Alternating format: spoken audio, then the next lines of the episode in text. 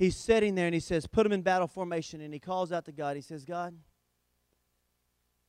whether a man has plenty or he has no one, whether God, whether our army is great or we have nothing, you can be victorious. You can be victorious. And I love how he says this. Uh, we, we so often read over the words and miss the context of the words. We read past the words so quickly that we fail to notice what he's actually saying. Listen to this. And Asa, verse 11, cried out to the Lord his God and said, Lord, it is nothing for you to help.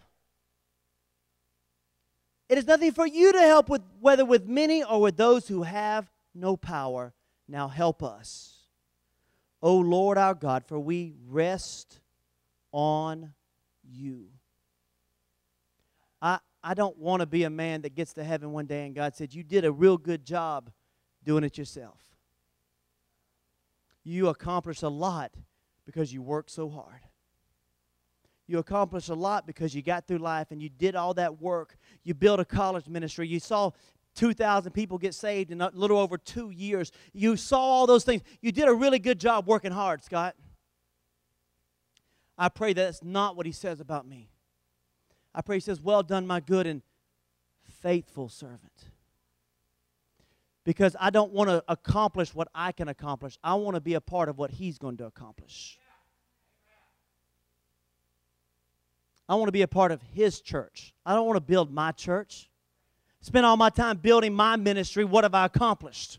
I want to be about my Father's work, doing my Father's business. And then when I get to heaven, He can say, Well done, my good and faithful servant.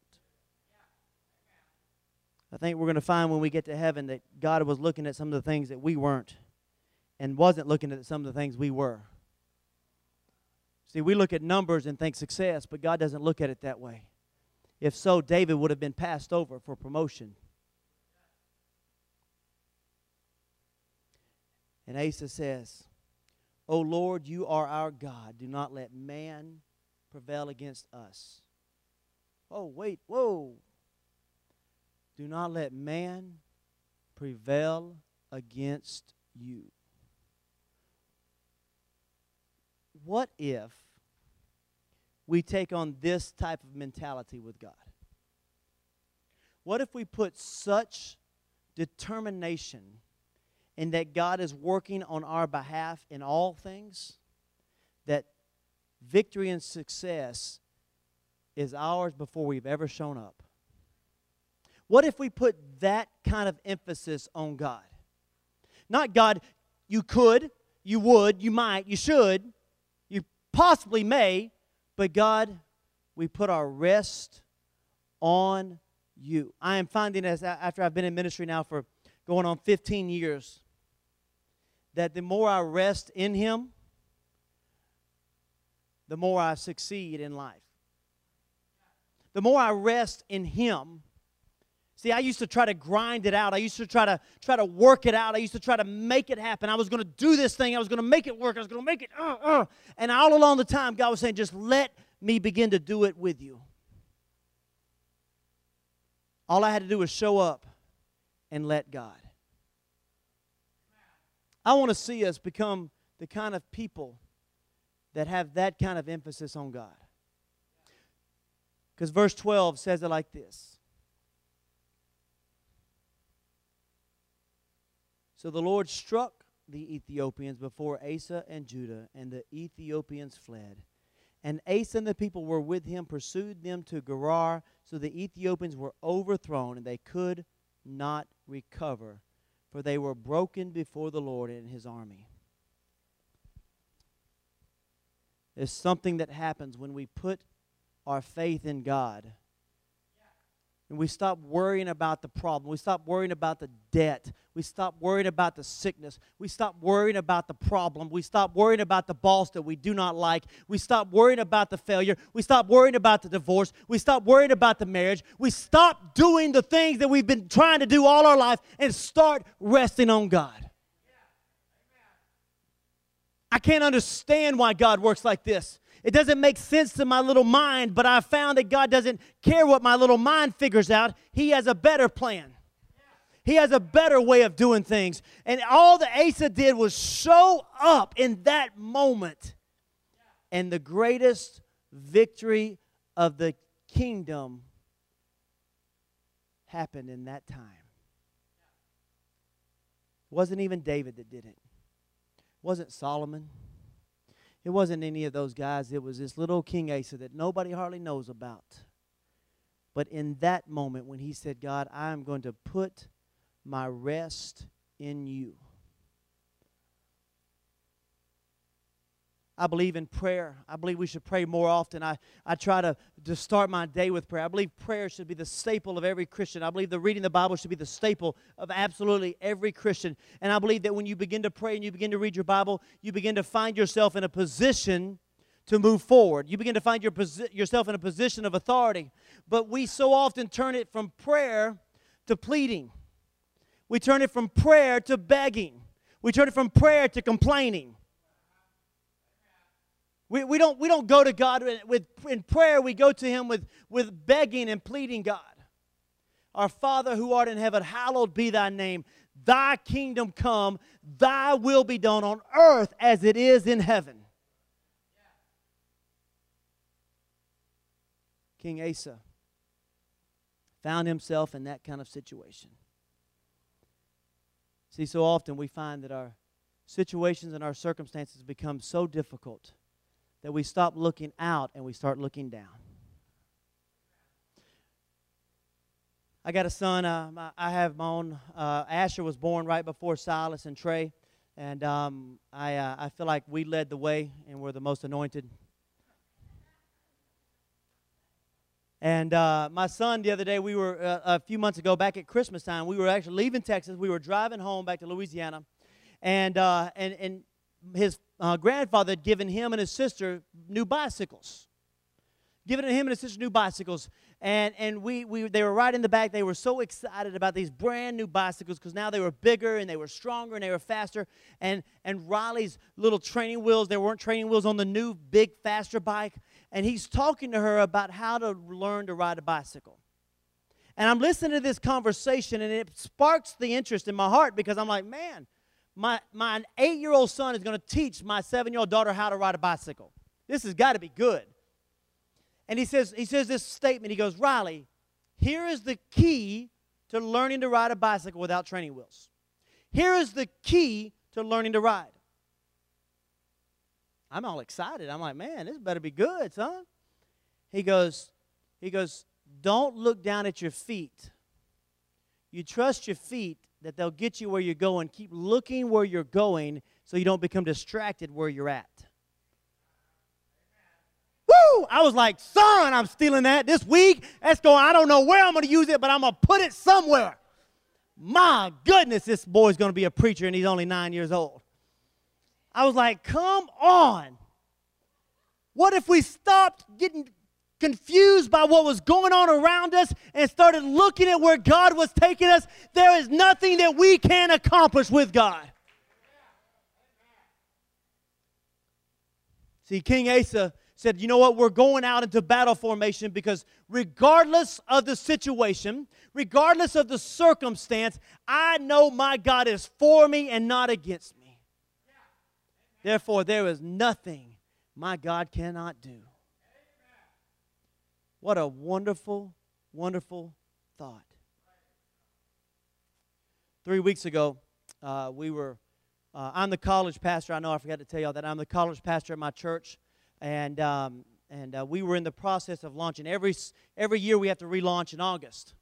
And, and we launched last year with five people in August. And by the end of the semester, we had grown to to, to 50 people. 50 college students showing up for a worship service. It was fantastic. We were having salvations. I mean, it was awesome. And so we decided we need to bump up from the room that held 60 people to the room that held 100 people. Not a problem. We were almost there. So the next semester, we bumped up to the bigger room because we have to request it an entire semester in advance. And so we bumped up to the bigger room. And by the end of the semester, we were running almost 80 college kids. We had homosexuals coming in getting saved. We had we had drug addicts coming in and getting saved. I wasn't we weren't attracting any Christians. In fact, I was like, keep the Christians out of the way. I got people to win to Jesus. Come on, somebody. Well, then come July. And that moment that happens when my pastor's saying, Scott, we got to go for the we got to go for the theater. So there wasn't a room to go from 100 to 150. He said, Scott, we got to go for the theater. I believe in my heart we're going to be able to fill it up. I said, Pastor, hold on a second. That's 250 people, sir. I said, Pastor, I don't know. I don't, I, you know, I'm thinking, oh man, what if, what if we lose, what if, what if, what if, what if all these problems begin to encompass my mind? And I'm praying one day, and God says, Are you going to get out of the way? Or are you going to get in the way? I'm like, Jesus, you ain't got to be so rude. You know what I'm saying? Doing my best. Come on, I'm trying to make it work. I don't know what's going to happen this semester. But God said, go for the big room, so we requested a big room. We got the big room. Now we're going to do our best to fill up the big room and watch people get saved. See, sometimes you just got to get out of the way. You're in the way because you're called to be there. But you just got to rest and watch what God can do. We've been in the, we just did this series called Circle Maker. It was a small group we did, and it was, it was really great. I, I encourage you if you if you if you're having some troubles in your life, I would recommend reading that book. It really helped me understand and, and come back to my roots in prayer and grounding. And, and we did this series, and, and, and about three weeks into this series, we get a phone call one day uh, that a guy named Chad Scribner, he was been going to our church. He'd gotten saved. Things were going well. He was about to get married. I mean, it was awesome he was riding his bicycle or motorcycle one morning and a truck pulls out in front of him at 70 miles an hour and he hits this he hits this uh, this truck skidding across the highway uh, uh, they get into the hospital and within uh, 24 hours they say listen there's no hope for this guy They've called in the family, they've called in us. They, we're, we're going up there praying. They said, listen, his spinal cord is bleeding. It's, it's at the point where it connects to the brain. There's so much blood loss that the, it's, it's all mangled. There's nothing we can do. If, if, if he lives, if he lives, they kept saying, if he lives, he'll basically be a, a vegetable the rest of his life. And we didn't know what else to do but do the one thing that we knew to do, and that was to go to God. So, my pastor and I and some other people, we got together one afternoon and said, You know what? Let's pray. And the prayer went like this. i w- I'm not exaggerating. It was not an hour long prayer. We didn't fast. We didn't call out to God for three hours. We got together, and, and the prayer went like this Father, you are still a healing God. You know what? We're thankful for the report, but the report isn't good enough. So, God, we are calling for the presence of Almighty God into that room, and we're believing God for a miracle beyond understanding for this young man. That was 19 days ago. Four days ago, they had released him from the hospital and sent him to a recovery unit because he had made such progress. He wasn't just awake, he was up walking and talking and flirting with his fiance. Come on, somebody. Sometimes you just got to get out of the way and trust God. I can't explain why things happen. I can't explain why you start almost got a divorce. I can't explain why problems arose up in your marriage or arose up in your finances. I can't explain all of that, but what I can explain is that God is working on your behalf.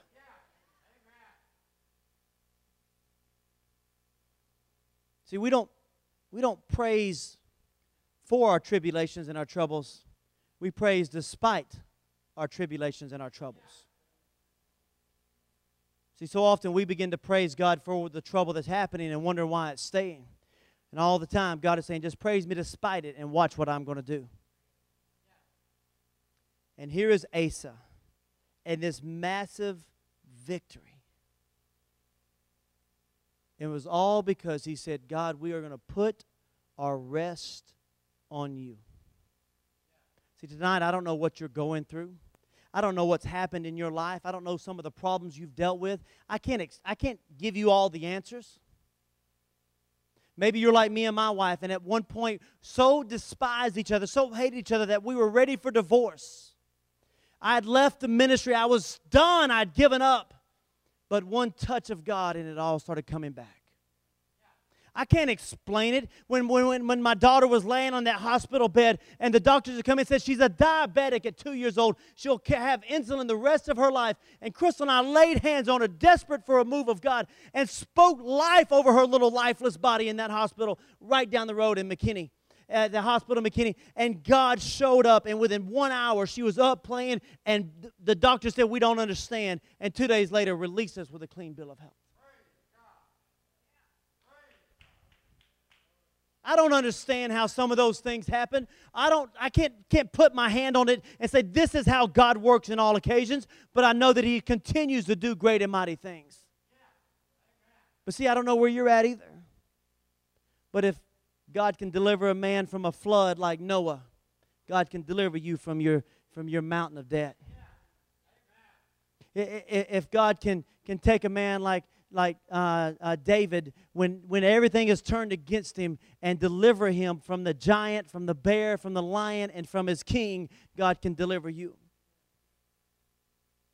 God can reach down into a cold, dark pit and close the mouths of lions when Daniel gets thrown in for be- believing God and daring to pray, God can deliver you. If God can take Samson, broken, busted, and blind, pulled out from in front of his mockers, and put into a place of submission, and yet by the power of Almighty God, bring forth a mighty victory that day, God can deliver you. God can take a loudmouth Peter and turn him into the apostle of the Jewish church. God can use you despite what you've done. God can take Saul after holding on to the jackets of those stoners of Stephen and turn him into the apostle that we call the greatest apostle of all. God can still use you. Amen. God can take hopelessness and replace it with joy. He can take sickness and, and replace it with health. Yeah. See, God can, God can take uh, the lost and give them the way. There's nothing that God cannot do for you. See, I don't know where you're at. Maybe you're in that position right now where you've had peace all along the way. Everything seems quiet, everything seems good, but don't sit still. Make sure you're putting yourself in a position to continue to move forward with God so that when the enemies come against you on your left and your right, you're not consumed with the enemies because you're still focused on where God has taken you.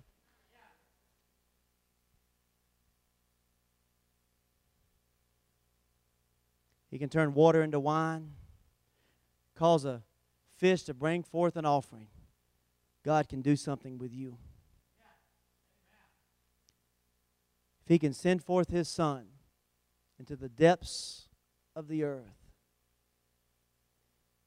and call him out and place that same spirit inside of you, there is nothing you can't do with God on your side. I don't know what you're going through today. The truth is, it does not matter because my God is a great and mighty God. The Lord is my light and my salvation. Of whom shall I fear? He is the strength of my life. Of whom shall I be afraid? Pastor Brandon quoted John 3:16, but I love John 3:17. He did not send him into this world to condemn the world, but that through him we might be saved. He didn't save you now to neglect you later. Perfect peace is he who is mind is stayed upon the Lord, for he shall trust in him. God has not forgotten you, and God has not forsaken you. I don't know what your life is like right now. But I'm here to tell you that God wants to touch you where you sit. God, see, God never reached down and told me to get better and He would touch me.